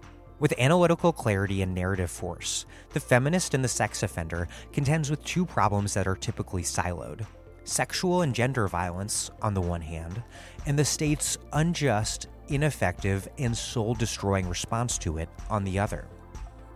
Drawing on interviews, extensive research, reporting, and history, The Feminist and the Sex Offender develops an intersectional feminist approach to ending sexual violence. It maps with considerable detail the unjust sex offender regime while highlighting the alternatives we urgently need. The Feminist and the Sex Offender Confronting Sexual Harm, Ending State Violence by Judith Levine and Erica R. Meiners. Out now from Verso Books. I want to talk about the other side of this, the right wing side, which is that higher ed has become a battlefield in the culture war, unfortunately. Uh, like, obviously, this has been true for a long time to a certain extent. The right wing anti intellectualism, anti college politics. Tithi, as you mentioned, Ronald Reagan, when he was governor of California, made liberals and sexually liberated hippies and radicals of the UC system like his major punching bags. And then again, after 9 11, there was a huge demonization of subversive professors. But now is a little different, at least quantitatively, if not, but I think qualitatively too, in the sense that like Republicans in enormous numbers, according to Pew, state that higher ed is bad for the United States. And they and they believe so for very different reasons than than Democrats who are critical of higher ed more in terms of tuition being too high. By contrast, Republicans think that tuition is a problem, but just one part of a larger problem. That problem being in the Republican imaginary that professors bring their politics into the classroom and that students are shielded from opposing views. And this change this is a this represents a change we've seen under Trump. Republicans who think college is bad for America rose from 35% in 2012 to 30 just 37% in 2015 and then to 59% in 2019. The the Trump era right has made academia the icon, the everything that it believes is bad of cancel culture, the destabilization of gender norms, or Trump's latest obs- obsession with which to me really came out of left field, but in reality came out of a Tucker Carlson segment, I believe, his obsession with critical race theory. we hear a lot about Trump's anti-media politics from the media, but what do you all make of his of this anti-university demagoguery being so absolutely central to Trumpism? I mean, I think in, in part that reflects, you know, the changing coalitions of the two-party system, right? I mean, if you look at voting patterns in the last 20, 30 years, uh, educational cleavages seem to be increasingly salient, right, between the coalitions assembled by the Democrats and the Republicans. And that makes attacks on uh, universities and especially elite universities um, an easy target, right, for a Republican right looking for populist fodder. But I think on the other hand, they correctly diagnose that a lot of the univer- current higher education system is uh, more or less a system of class reproduction, and that there there is a kind of winner takes all system concentrated in a you know top level of elite universities. And it's been fascinating to see, for instance, that something like an endowment tax, which I think most people here would agree with, um, initially came from the Republicans, and I think that's been that's come out of in part the Democrats chasing increasingly chasing suburban professional class voters um, at the expense of you know their the New Deal coalition, and I think education has played a sort of unacknowledged role in cementing part of that. Okay, so I'll say that I only wish that we were as powerful as Trump makes us out to be, right? so um, I, I just saw that apparently transgender black Marxists were out to change the world in, in America. So, I mean, what can you say except all power to transgender black Marxists? So, um, I think there is a, a question here of a particular version of freedom, right? So um, I think the, the American state, especially post 9 11, is dedicated to constructing a particular discourse around freedom, free speech, and, and so on. And this is obviously the uh, supposed to provide this discourse is supposed to provide the bulwark to American empire. So American universities and university administrators often take pride in academics uh, exercising uh, freedom or free speech rights on campus. And this is true to a certain extent. Uh, those of us who teach and have been teaching for a long time and have tenure do have more freedom to talk about capitalism, class formation in our classrooms than, uh, let's say, if I were actually working at the post office or at Walmart. So yes, I, I do have a certain amount of freedom and I have a certain amount of autonomy to direct my uh, curriculum to um, reflect the kind of education I want my students to have. However, I think there are, like all questions of bourgeois freedom, there are some important um, impediments to this very notion of freedom. First of all, uh, there is an exception to freedom when it comes to Palestine or any kind of anti imperialist writing. And as you probably know, and your speakers know, that, you know, most of the incidents of censorship punishment eh, has has happened on university campuses towards individuals and student groups who advocate for Palestinian rights. So there is that sort of concrete impediment to the free speech idea. Yeah, look at look at Bari Weiss at the until recently at the New York Times, always complaining about getting canceled and it didn't happen, so she canceled herself. But I believe though when she was at Columbia, she was part of the, you know, mob of people trying to get Joseph Massad fired. Yeah, I could tell that I was I was at Columbia with Bari and I knew her in college. If you ever want to talk about that. Right. oh, and you know, in 2015 they produced not not Bari Weiss, obviously, but um, they produced the the anti-Palestinian folks produced a website called Canary Mission. We all got put on it, which is a list of organizations and activists that it accused of supporting terrorism. So I'm on that uh, list with uh, with on the website with my picture, and my university administrators have have access to it.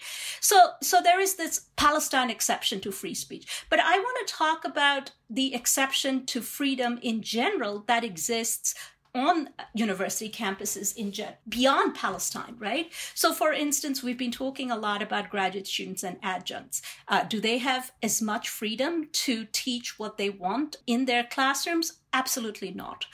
And even in terms of what kind of funding you get, who you please on campuses. This is where the sort of neoliberal university expresses its most power in shaping what is taught, not so much by actual prohibition, but by socialization right? So a certain kind of discourse is encouraged on campuses, which will allow for certain ideas to find prominence and not others, right? So that is a version of freedom that exists on universities, which is highly hedged by these other sort of institutional regulations. And a new kind of freedom, I think, was being expressed on the streets during these anti racist protests. And there was a kind of a new forging of uh, what freedom means and what freedom entails. And so I think this is why I think universities and students, particularly, uh, were so not where are so energized by these protests and and the kind of um, horizons they opened up. I want to repose that last question filtered through Tithi's answer uh, to you, Daniel, uh, which is why does the right thrive on imagining that we on the left are so much more powerful and menacing than we are? Why do they locate that left as centered in academia, that left threat? I think that's a great question. And uh, Dan, I'll answer that in two seconds, but I just want to have some hope. I, I agree with everyone that the protests were the most hopeful thing to happen since Bernie lost. Um, and I hope that they, they do energetically sort of move out into society. So I do think that is probably the the sort of scintilla of hope that I that I'm holding on to. So I, I just want to say that. Um, okay, so the university. Um, so I think that um, American liberalism after 1945 very much very much self-consciously styled, styled itself as a liberalism of expertise and a liberalism, uh, liberalism of experts and that one of the things that liberalism offered and i would say many of the institutions of the post-1945 american state um, the institutions that we still have today are, are liberal institutions and they're still informed by that ideology. Um, so i think liberalism associated itself with expertise and universities um, began to brand themselves as the places where the future experts of america would get their training. So um, i think as um, society and, and this sort of sorting of the of, of the political parties that has occurred in the last 30 40 years has occurred um, and that you know it's become to be a Democrat is to quote unquote believe in science, right? To really believe experts. And to be a Republican is to not um, be that is I think the main reason why the why the university continues to serve um, as a punching bag for the American right. I think the university itself has served as a punching bag for quite a while since the 1960s, and, and sort of the reasons for that has changed over time. In the 60s, it was the New Left radical revolutionaries, um, and later on it was the Canon Wars of the 1980s and 1990s, and sort of the right, you know, bemoaning the, the fact that uh, universities supposedly don't study dead white white men. Uh, as a professor, universities very much study dead white men. Um, but I think this sort of character, I mean, some might say it's most of what universities study. Um, but uh, I think that that um, the university has served as a liberal punching bag because since World War II, it's been so associated with the elite of society. And so when things aren't going right, um, and you're you have no identity as an expert, and you're not invested in that as the political identity, it serves as a very useful uh, thing to critique. And you're seeing that with Trump. And so, Simon, do you think, what do you think about what Daniel says? Do you think that the liberal attachment to non material symbolic politics on the one hand and the cult of expertise, and on the other hand, the right wing demonization of, of that expertise as anti democratic and elitist are basically mutually consti- constitutive of this sideshow that we've been living through for decades? I think that basic narrative seems right. Um, the only sort of interesting note I would add to that is I think it's been kind of fascinating to see a lot of liberal intellectuals get on board with the kind of bashing of quote unquote, you know, woke PC culture on college right. campuses, and that sort of helping build the groundwork for the attacks on public education and higher education coming from the right. And it's just absolutely. Um, and I think that does seem to be a recent turn in American liberalism, and I, I don't have a very good explanation for it, but I think it has been quite dangerous in um, paving the way for the much more serious and material attacks that the right is prepared to make. That almost seems generational, doesn't it? It, it? it seems like the, the fight over wokeness is, is such a generational fight. And I think that we're also seeing right now a transformation of our political constituencies. I mean, if you look at who voted for Bernie, it was young people. So I think that's another difficult wrinkle, complex wrinkle to add into the story we're telling, where we might actually be in some sort of moment of transition where these sorts of, you know, ideological presuppositions are being reformulated and, and going into new social spheres and talking about cancel culture and universities and demonizing them is a way of talking about young people the same way that talking about Bernie bros and online bullying during the presidential primary was a way to talk about I don't like the politics of young people. Absolutely. Exactly. But you have to the I just want to add to that I completely agree. I especially agree with what uh, Simon just pointed out about this sort of anti-woke that's coming from non Trump circles and how dangerous that is. But I want to point out that there is a particular danger that Trump and the right wing are seeing at this current moment. If you look at the anti racist protests, what has been spectacular about these protests is the number of white people who have joined in the protest. The extent and depth of multiracial protest I, is something that I haven't seen in my 18 years in this country. You know, when Ferguson happened, I was in Ferguson and the protests were mainly black and people of color. These protests that have happened uh, in recent times have been multiracial, often organized by young um, high school students, white, black, and Latina together. And so these are the kids who are going to be coming to my freshman class, you know, next year. And these are the children of the Obama era who have no future in front of them. And they are the ones who are in my undergraduate classes. They are the ones who are in high schools who are going to be coming to my undergraduate classes next year. And there is something that Trump should fear about these young people because they are way more anti-racist than uh, their previous generations. They are way more gender fluid than their previous generations, and they're way more pissed off at capitalism. Yeah, I think that's a really important point. I think one thing though about the, the mass non-black participation, in particular the white mass white youth participation, is that of course it's anti-racist, of course it's anti-cop, but it's also about it also is about a lot more among the multiracial Zoomer generation that's not quite being named, or else we just would not see such large numbers of white youth in the streets. I, Dan, I, I and Tithi, I agree completely, and this is why my major fear is kind of liberals and not Trump.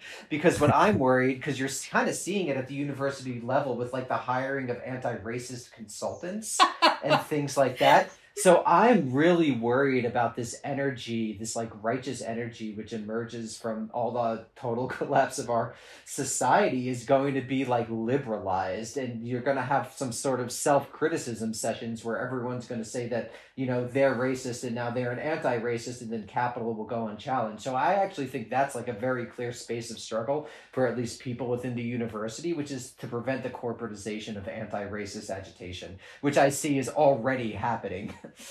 Tithi, Simon?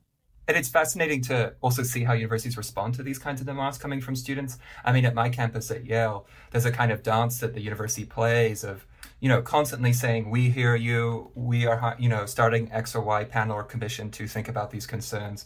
We are hiring a vice, you know, dean to think about this problem. But then you look at actual numbers, in, for instance, in terms of diversity of actual tenure track faculty, and the numbers have been more or less stable for 30 years. And then we're not even talking about the relationship of Yale with New Haven, which has been terrible for decades.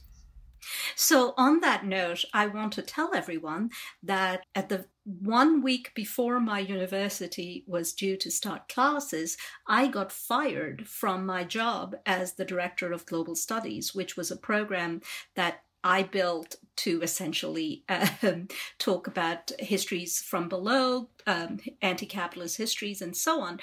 Uh, but I was in very good company. I got fired as a director along with the director of uh, women's gender and sexuality studies the director of African American Studies, the director of Asian American Studies, and the director of Critical Disability Studies. This was the same week that Purdue declared that it was putting together a board of trustees pan a committee uh, to institute various means of um, racial justice on campus. It was also the week that Purdue declared that it was going to have high profile speakers come to campus to speak on racial justice, including Ibram Kendi, Patrisse Cullor, and, and so on. And that was the week that our programs that actually did the pedagogical work of anti racist, anti sexist, and critical disability on campus got dismantled entirely. So, this is something that I want to emphasize um, is, is happening all over. Uh, the higher education landscape, which is spending a lot of money on talking about diversity and actually dismantling programs and departments that teach about anti-racism and anti-racist history. And i think it's a deliberate and all while doing nothing to su- substantively diversify the student body. Absolutely. Absolutely. You know there are um, uh, uh, purdue as total enrollment of undergraduate students is 44000 551, of which 4,400 are underrepresented uh, minority students. So that just gives you a sense of how a student of color might feel in a sea of white students on, on campus. Okay. So, and, and this is the case in most universities. Purdue is just, just an example. So I really want to uh, agree with Daniel when he says that there is a move to corporatize. There will be a move to corporate corporatize the anti-racist movement or co-opt the anti-racist movement but i don't want to actually stop there because i think that is a general tendency of capital. It will always try to co-opt a social movement. And i think it is our job as the as feeble a left as we are to actually build those infrastructures to uh, to talk about those processes if not to fully resist them at least Yes, without uh, without sort of like pathologizing the underlying movement that's getting co-opted. Like I think something I talked about in a recent show is that I think some people who would describe themselves as pretty like thoroughly anti-identitarian, whatever that means, would point to Jeff Bezos, uh, you know, attempting to to celebrate Juneteenth as a example of why Black Lives Matter is not a good basis for a mass social movement when in fact what happened is when Jeff Bezos re- released this ridiculous Juneteenth letter, it provided an opportunity for black workers at Amazon to point out the contradiction between Bezos's neoliberal identitarian rhetoric and their lived reality as black workers. Exactly. Exactly. No, I, I think I, I just want to add briefly, and I think this very problem um, raises interesting, just analytical questions about in what ways does the neoliberal university a, a attempt to accommodate and then domesticate particular um, radical movements, and what what ones like you know Justice for Palestine they just completely um, look at as anathema, and and what that reflects about the university, and I think our society and liberalism as a whole.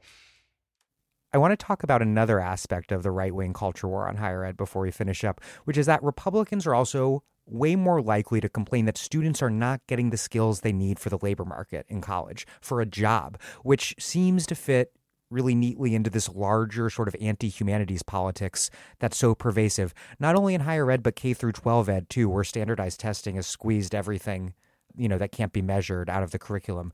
But Democrats, though they're more likely than Republicans, unsurprisingly, I think, to believe that personal and intellectual growth are important things that college can provide, they also cite this lack of giving students the skills they need for the labor market, all at a time, as we discussed a little bit earlier, and I think very importantly, at a time when the income divide between those with and without a college education has grown wider how does this sort of technocratic anti humanities politics operate as a mass politics? Is what we're seeing like a critique of the economic system and bleak job prospects being displaced onto universities in general and liberal arts in particular? Absolutely, and I think you could see this uh, across the entire um, K through twelve into into sort of tertiary edu- uh, tertiary education spheres, where that one of the I think one of the the promises of liberalism in the uh, in the post war period was that education would lift all boats and would therefore lift the economy. Um, and the problem that we're confronting now is what happens when, as as many people have said throughout this conversation, you see a lot more students, uh, a lot more diverse student body, and things along those lines, uh, and much more uh, a larger number of educated Americans, uh, and there's no actual jobs. And so I think this is like I, I would say this is the problem that that will confront our society and probably all of us in our lifetimes over the next 50 uh, plus years, which is what do you do when you have a political economy that doesn't actually require very many people to work? Um, and to some degree, you're seeing questions like this being raised by virtue of the pandemic when you know people are probably, I would assume, doing a lot less work at home or at the very least not going into the office, and it's and it's become very clear that people don't need to work um, as much as they have been, and so then what what is the role of the state in a new in a new world where work just isn't as important as it is. And and I think Dan you're exactly right that a lot of these anxieties are being displaced onto criticisms of the university or high school or primary school teachers um, one might add. And it's just a distraction from um, confronting the problem of what uh, recently passed uh, uh, recently passed recently deceased uh, David Graeber famously called bullshit jobs. Simon? But I think I think there's an interesting irony to the you know technocratic or vocational critique of the humanities and liberal arts in general because you know on the one hand we can see it as a kind of extension of the consumer mentality of of the sort of logic of human capital and the sort of you know the sort of growth of economic rationality into even into autonomous domains. But on the other hand those who can afford to have that kind of um, autonomy do take it and seek it. I mean liberal small liberal arts colleges and elite uh, selective universities where the humanities are, you know, relatively well funded are almost exclusively the pr- preserve of the rich, right? So, I mean, there's a statistic that something like in the top 40 most selective universities, uh, more students are taken from the top one percentile of wealth than the bottom 60%. And these are the places uh, where liberal arts, you know, continues to survive and even in a kind of limited way. And so I do think it, it, it shows us a kind of irony, which is that education for its own sake still exists to some extent in our society, but it's almost exclusively um, a good reserved for the, the very wealthiest. Tithi? Yeah, so I, I remember, I think it was right after sometime during the Great Recession, I want to say 2010 or 11, the governor of Florida basically ridiculed the need for anthropologists, saying, you know, why do we even need anthropologists? So this is especially a sort of attack on what the right and actually university administrators see as non-productive majors and programs right so what is the point in having a creative writing program what is the point of teaching poetry is learning about uh, T.S. Eliot or Rabindranath Tagore going to get you a job? So that's basically the, the, the mindset. And, and there are two thing, two sides to it. On the one hand, I think there is, this is not a deliberate attempt. You know the capitalist ruling class is not a bunch of lizard men uh, planning this out. But i think there is a um, contrary um... to popular public opinion. True true true. Uh, but i think there is it's it's a consequentialist behavior in the sense that actually cutting out humanities programs cuts out a whole generation of learners from histories and tools to understand society, right? So this is, and this goes hand in hand with universities becoming more hostile to working class um, students. So that's one side of that. If you do not, if you are deliberately cut off from the history of resistance or protest or how to understand society, then you're just a much better socialized subject.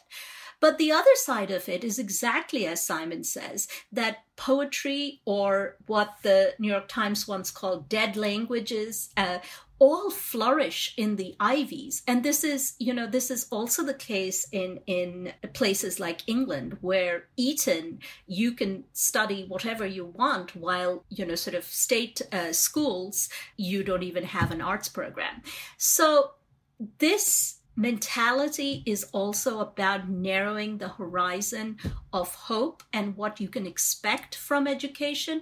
So the idea is that education has to be only about earning your bread, while for the rich and the elite, education still continues to be about bread and roses and students themselves just imbibe this idea. I, at the beginning of every one of my classes, I tell I ask students why they come to college, and everyone answers to get a job.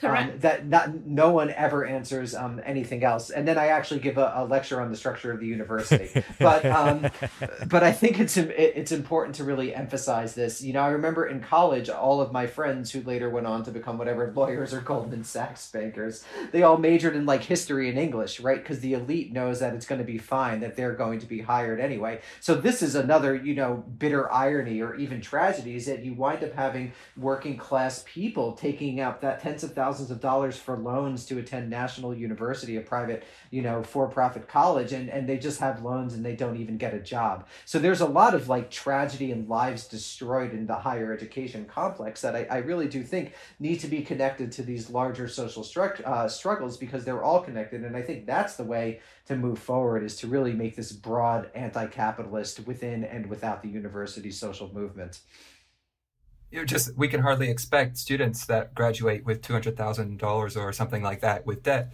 to um, want education exactly. for its own sake, right? So, I mean, in, in some sense, you know, the current funding structure is disciplining them into fully absorbing the vocational mentality. Exactly. Absolutely. Exactly. Stepping back to, to finish up, how is this semester going to play out? I think is something that a lot of people listening want to know the answer to. Could could this be an extinction event for academia as we had known it? And if it is, might that open up a set of contradictions, a set of impossible situations, basically, that inevitably provide some sort of opening that may be taken, maybe not taken advantage of for the left's students, professors, other higher ed workers to fight for something new because it doesn't seem like academia will just collapse and that'll just be that. I think you're. I think you're right. I mean, I don't think it w- will collapse. It's just such a, a large and enormous industry. But I do think you're going to see a contraction, um, both across the United States with colleges, a certain amount of colleges closing, um, students deciding not to attend to do other things, which is probably you know not the worst thing in the world in, in terms of not taking out um, debt. Uh, I, and my my big guess is that a lot of issues that have been like kind of bubbling around around like like student debt, um, you know, the purpose of a university education, its connection to employment, which I've always been uh, burbling around, will in the next year, year and a half really enter the, the mainstream of political uh, discussion. And of course, a lot of this depends on um, who wins the presidential election and what happens if they do. So, for example, if Biden, let's say, wins a presidential election, does the NLRB change? right? Do do various uh, does the executive actually use executive orders to foster uh, particular forms of labor organizing, which is you know uh, theoretically possible. Um, so I think there's a, a, a lot of open questions, but what I do think um, is become ever more clear is that we're we're at a breaking point. The system which has continued sort of on life support since 2008, if not earlier, uh, just isn't going to be able to continue as it was. And there, we're, we're in the um, we're, we're going to see some form of transformation, uh, and hopefully it'll be a good one and, and not a bad one. I'll, I'll end optimistically. yeah, I, I guess it's my turn to be. It's my turn, I suppose, to be the pessimistic one. Please. I do think that this is going to be extremely serious for higher ed in the U.S. Um, I saw one estimate that this was before. Um, this was right when the pandemic hit, so it's unclear wh- how it will play out. But that the sector might lose something like 45 billion in revenue. Um, but just between 2016 and now, so even before the pandemic, 61 small liberal arts colleges closed or had to merge. So I think we could see a very, very serious wave of restructuring, closures, um, and unless there's um, some additional federal aid, especially to states, um, I think the consequences for public education in states is going to be extremely, extremely dire. I'm, I agree with that. I think we we are at a very very precarious moment for higher education. I had already taken for granted that I was probably uh, the last generation of tenured uh, professors, and none of my graduate students will ever get jobs. But I think but I think right now, and I actually, um, when people come to do um, their graduate work with me, I actually tell them because I feel it's irresponsible to start graduate education with them with sort of rosy hopes of the future. But I do think that COVID 19 will allow neoliberal universities to uh, fulfill the dreams that they have been um, unable to fulfill before. Um, COVID 19 budget cuts by states will allow them to do exactly uh, what they have always wanted to do and, and restructure universities um, in the way that they want. Having said, that, and you know, to add on to that uh, horrible scenario, I also want to say that university administrators, just like our uh, political leaders, are absolutely irresponsible about life, about human life. You know, today uh, I just heard that a third uh, grade teacher basically she she died in the second week of schools reopening campuses are soon going to have uh, some devastating uh, consequences of opening in person but this is not something the university administrators just like our political leaders care about. So we are going coming in for some very very dark times. Having said that, I do want to end on a note of hope, and my hope lies in two directions. One is I think COVID 19, the pandemic, has to a certain extent challenged certain deep rooted, certain ideas that are deep rooted in society. And one is the reliance that we normally have on waged work. Okay, so the whole question of us using our paychecks to pay for things have completely been upended by the pandemic. And I think it has clarified tragically what kind of work is necessary, what kind of work is essential to keep society afloat. And it has also shown something really troubling and violent about, as as uh, one of my comrades, Aaron Jaffe, put it recently, about the way we completely depend on waged work, and this understanding and this possibility that wage work is not going to save us I think is a very dark realization, but I think it can have consequences and political action that can challenge that that darkness. And there i see this generation of young people who are both taking to the streets to protest police violence to talk about american capitalism as the sort of generation that is also going to transform. If universities can be transformed it is this generation that's going to um, have to do it I want to follow up on what on what you just said briefly. Is, is there a point where the proletarianization of faculty, the declining quality of education, the bullshit quality of learning on Zoom alone, the lack of access to education in a job market that demands that you possess it, the piles of debt, and the fact that even after you get an education, the job still sucks. Is there a point where universities no longer meet what society wants from them? On the one hand, and what capitalism and the state require of them on the other hand. And thus, that some sort of productive contradiction emerges. Are there structural reasons to believe, in other words, that things just can't get permanently shittier? Well, I think what you're pointing towards is capital eating its own baby. So what it's doing is it's actually destroying its own conditions of reproduction, right? So by uh, by attacking these very spaces and pushing them to the limit, it is ultimately also endangering its ability to reproduce itself, um, have a workforce that can uh, produce profit. So I think the solution will be uh, short of a socialist revolution, which uh, which uh, I don't think uh, I'm going to see in my lifetime. Uh, she says in a despairing way. Um, I think the solution will be a social democratic compromise.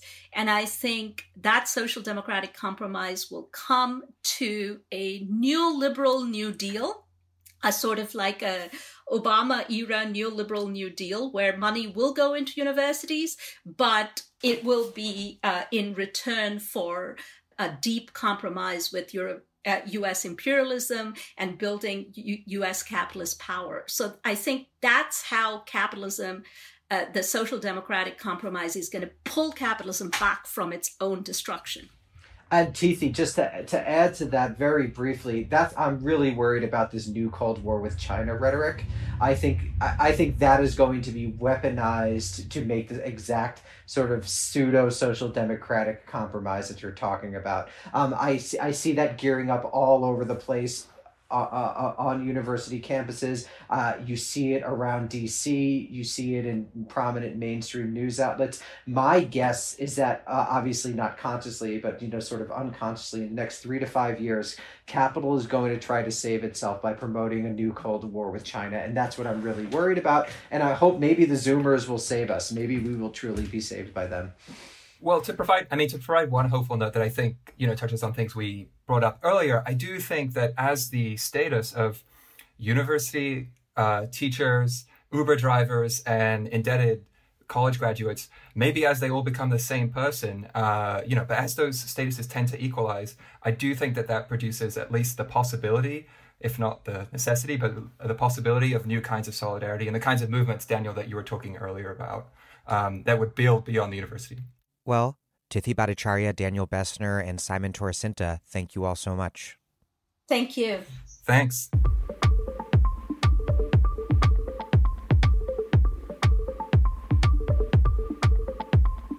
Tithi Bhattacharya is a professor of history at Purdue University and the author of, amongst other things, the book Feminism for the 99%, co authored with Nancy Fraser and Cinzia Arruzza.